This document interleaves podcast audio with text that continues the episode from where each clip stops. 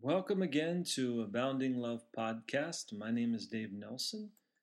We're continuing on in our study through the book of Acts, and we're opening up today to Acts chapter 12. So grab your Bibles and go ahead and turn to Acts chapter 12, and we'll continue on in our study.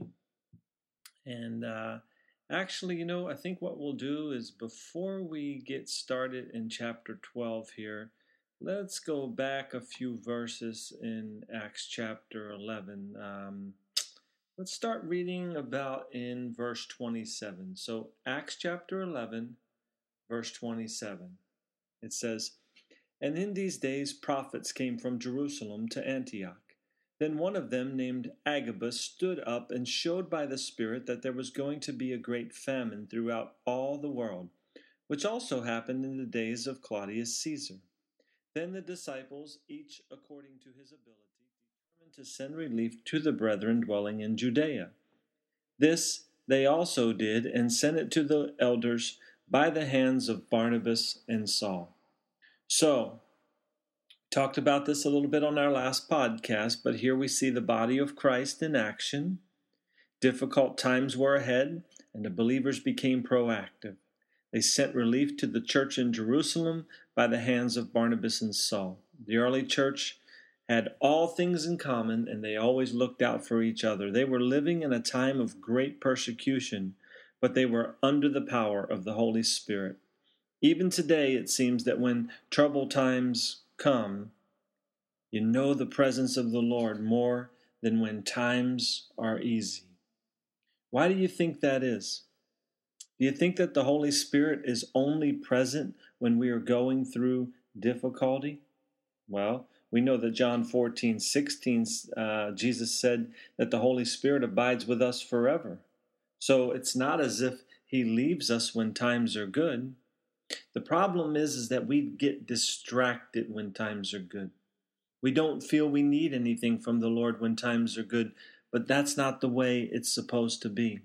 We are to be people that walk in the Spirit always.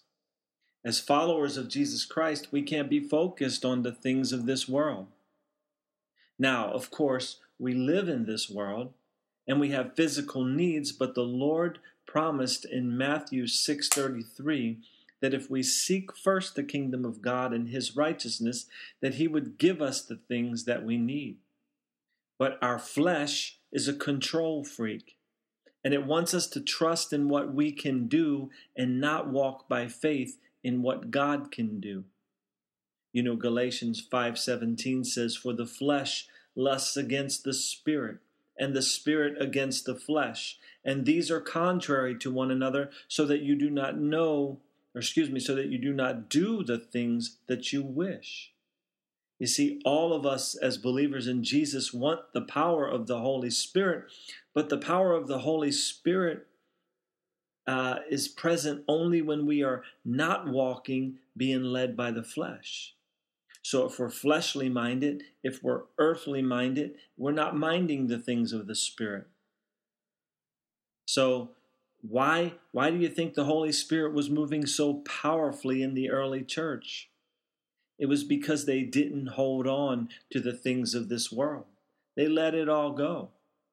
You know, uh, concerning the early church, Acts 4:32 says, "Now the multitude of those who believed were of one heart and one soul. Neither did anyone say that any of the things he possessed was his own, but they had all things in common."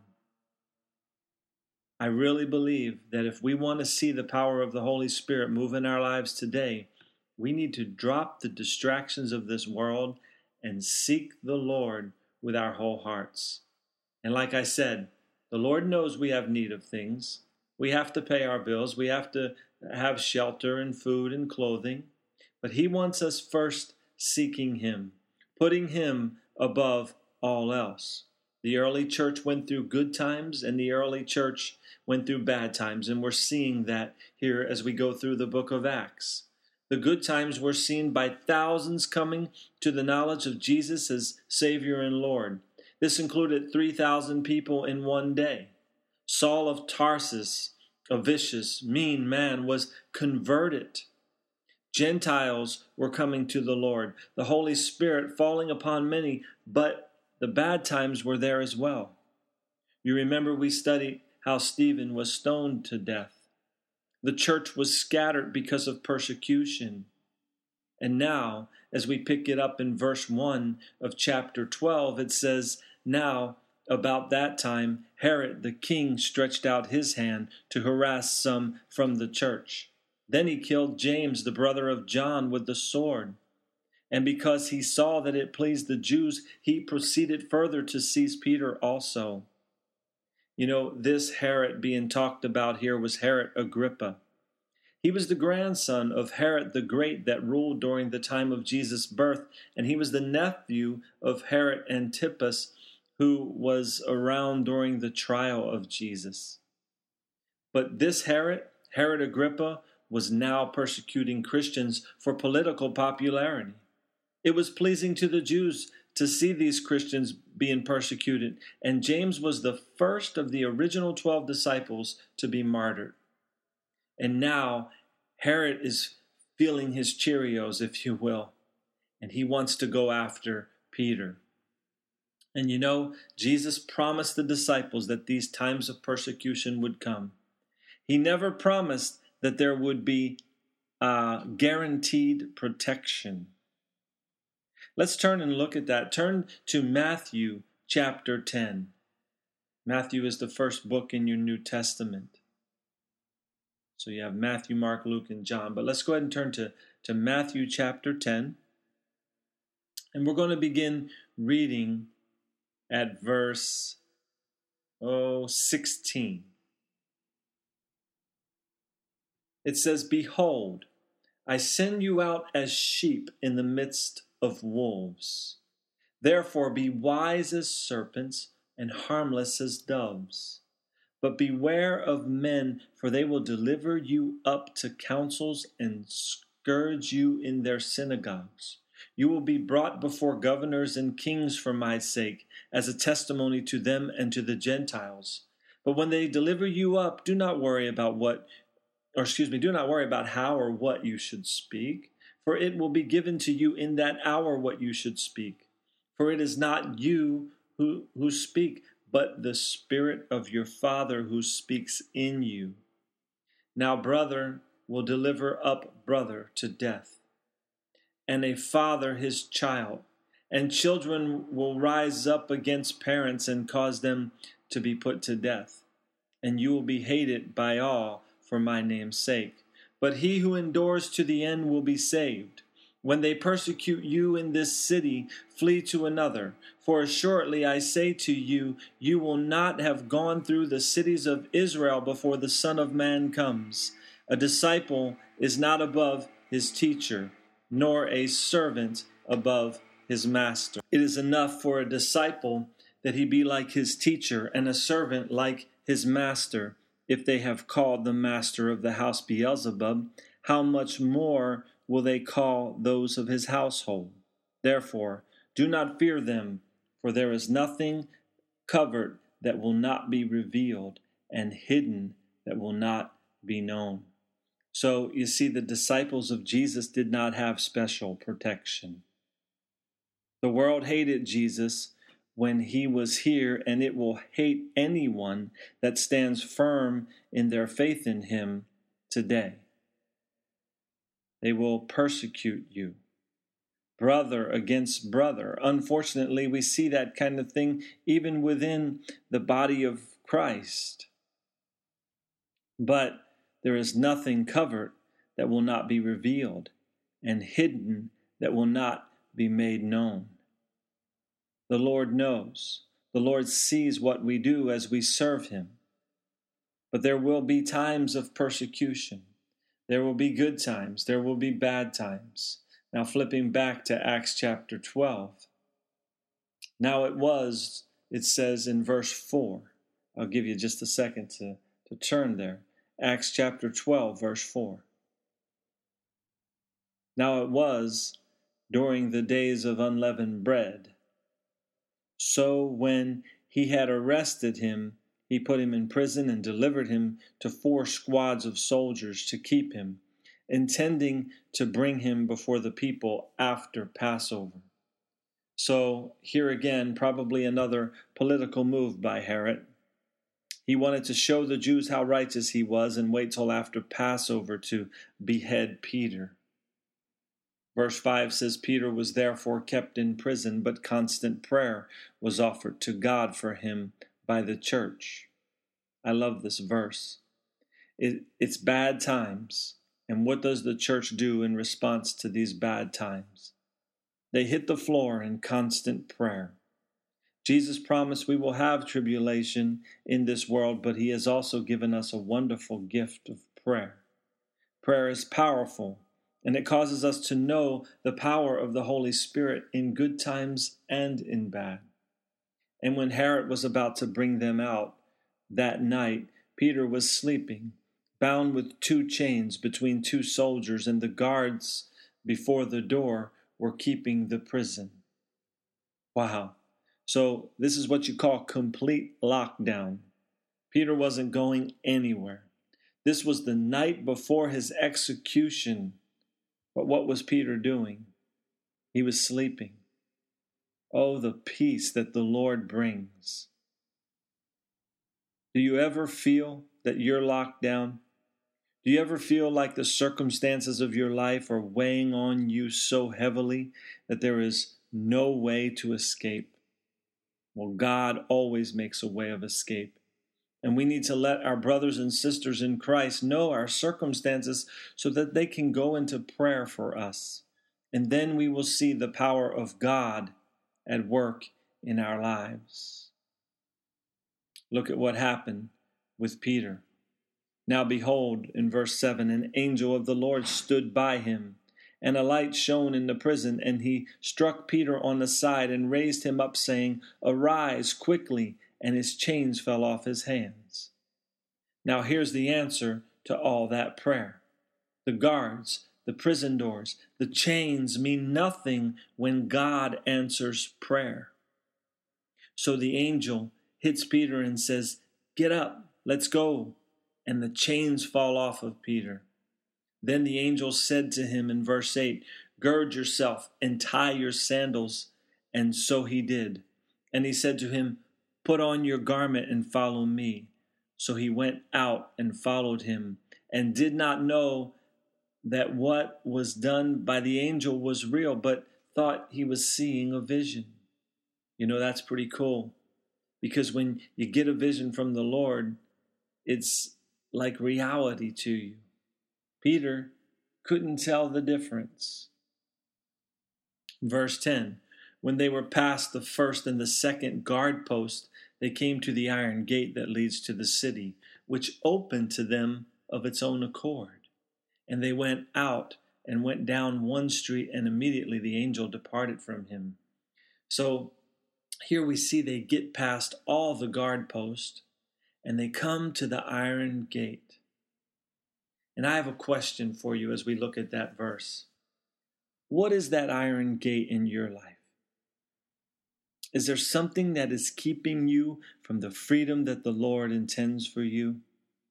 Maybe some chains came off when you came to the Lord, and maybe you have grown and matured past the guard post of your life that were making sure you went no further. But are you now avoiding the gate? Philippians 1 6 says that he who has begun a good work in you will be faithful to complete it. We don't need to worry about the iron gates in front of us. God will open that gate when we come to it. We've all been there, though. Maybe that iron gate for you right now is a mortgage payment. Maybe it's something more serious. Maybe it's a medical issue. Maybe it's the death of a loved one. Things happen and, and, and they cause us to become anxious, but God wants us to rest in Him, just like Peter was sleeping the night before his execution. And He wants us to pray like the body of Christ was doing for Peter. And He wants us to follow Him as He leads us to the destination that He has for us. And Peter is now a free man. He's out in the street. the angel has departed. And verse 11 says, And when Peter had come to himself, he said, Now I know for certain that the Lord has sent his angel and has delivered me from the hand of Herod and from the expectation of the Jewish people. So now Peter knows for sure that it wasn't a vision. He is standing in the middle of the street, having been delivered from the chains that had him bound. It wasn't Peter's time to go. But what about James, though? Why was he not delivered from death? Why was he beheaded? That's God's decision. It was James's time to go. Sometimes we'll pray for people that are facing situations, maybe even facing death. And we'll pray for them, and healing comes, and we'll praise God for that healing. But other times we'll pray the same way, and physical healing does not come. But our biggest reward as believers in Jesus is that there will be an ultimate healing that will someday come. And that will be when we are finally free and all chains that have bound us in this life have fallen off. And we will be with our Lord throughout all eternity. But God is sovereign. And He knows what He's doing. Our thoughts are not His thoughts, our ways are not His ways. His ways are much higher than our ways. We continue on here in verse 12. So when he had considered this, he came to the house of Mary, the mother of John, whose surname was Mark, where many were gathered together praying. And as Peter knocked at the door of the gate, a girl named Rhoda came to answer. When she recognized Peter's voice, because of her gladness, she did not open the gate, but ran in and announced that Peter stood before the gate. But they said to her, You are beside yourself. Yet she kept insisting that it was so. So they said, It is his angel. Now Peter continued knocking. And when they opened the door and saw him, they were astonished. But motioning to them with his hand to keep silent, he declared to them how the Lord had brought him out of the prison. And he said, Go tell these things to James and to the brethren. And he departed and went to another place. Now, this here is obviously not James, the brother of John, because he's already in heaven. This is James, the half brother of Jesus. But the believers are all gathered at Mark's mom's house, and they were praying when Peter showed up. And Rhoda, whose name means rose, is just blossoming, blossoming with excitement and she forgets to let Peter in and she runs in to tell everyone that he's at the door. But what's interesting here is that they were diligent in prayer, but their faith wasn't all that strong, was it? Because when their prayer was answered, they didn't believe it. So God answering prayer is not dependent on how much faith we have, is it?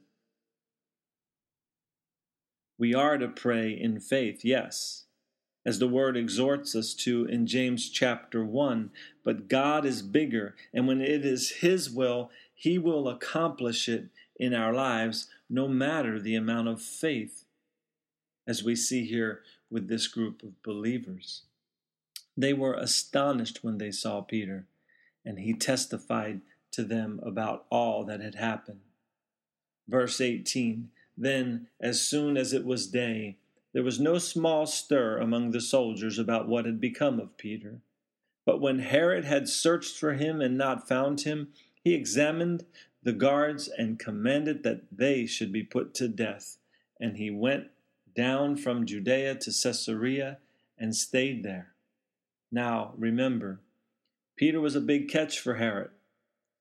Herod was going to be the big man on the campus in the eyes of the Jews, so he's furious now. In those days, when a guard let a prisoner escape, he would receive the penalty that was due the prisoner. In this case, the penalty was death. But from now on, the Bible will only mention Peter one more time, with the exception of the two letters he wrote, and we'll study that when we get there in Acts chapter 15. But let's continue on. Verse 20 Now Herod had been very angry with the people of Tyre and Sidon. But they came to him with one accord, and having made Blastus the king's personal aide their friend, they asked for peace because their country was supplied with food by the king's country. So on a set day, Herod, arrayed in royal apparel, sat on his throne and gave an oration to them. So imagine this. Here's Herod. He's pompous. He's full of pride. He's got his best garments on. These people are coming to him. They're praising him because they needed food. And he just sits back and give them, gives them a speech as if they really want to hear him. But you know, as I see Herod in this position here, a couple of proverbs come to my mind. Proverbs 28:23 says he who rebukes a man will find more favor afterward than he who flatters with the tongue. And Proverbs 29:5 says a man who flatters his neighbor spreads a net for his feet. And this was surely a net that was spread at the feet of Herod, because these people were coming and praising him. And he was sitting back enjoying it. And verse 22 says, And the people kept shouting, The voice of a God and not of a man. So they're repeatedly shouting this, The voice of a God and not of a man. Then immediately it says, An angel of the Lord struck him because he did not give God or give glory to God. And he was eaten by worms and died. So, in this chapter, we've seen two people struck by an angel with two different outcomes. Peter, in verse 7, was struck gently by the angel so that he could be woken up and set free. And here Herod was struck by an angel and died because he did not give glory to God. Peter was resting and trusting in God, and God's people were praying for him. Herod was full of pride and trusting in himself, and his people left him there to be eaten by worms. What a contrast between people that follow God and people that follow man. What a contrast between people that have humbly surrendered their lives completely to God and those that get caught up in pride and think that they are of great position. And what was the result of all of this? Look at verse 24. But the word of God grew and multiplied. So nothing stops the word of God from spreading. Nothing then and nothing now. Verse 25 says, And Barnabas and Saul returned from Jerusalem when they had fulfilled their ministry. They also took with them John, whose surname was Mark. Now, here we see this is the Mark whose house all the believers were gathered in and, and praying. So, for a little while now, Peter, though, he's going to be out of the picture. And Barnabas and Saul are back in the picture. And they got a new guy with them. Mark is now in the ministry with them as well. But you know, you need to be encouraged. No matter your circumstances, be they good or bad, if you can make that mortgage payment or you cannot, if that health issue is being healed or it is not, God is on the throne. And if God be for us, who can be against us? And we have victory in Jesus. So turn your eyes upon Him. Turn your eyes upon His Word.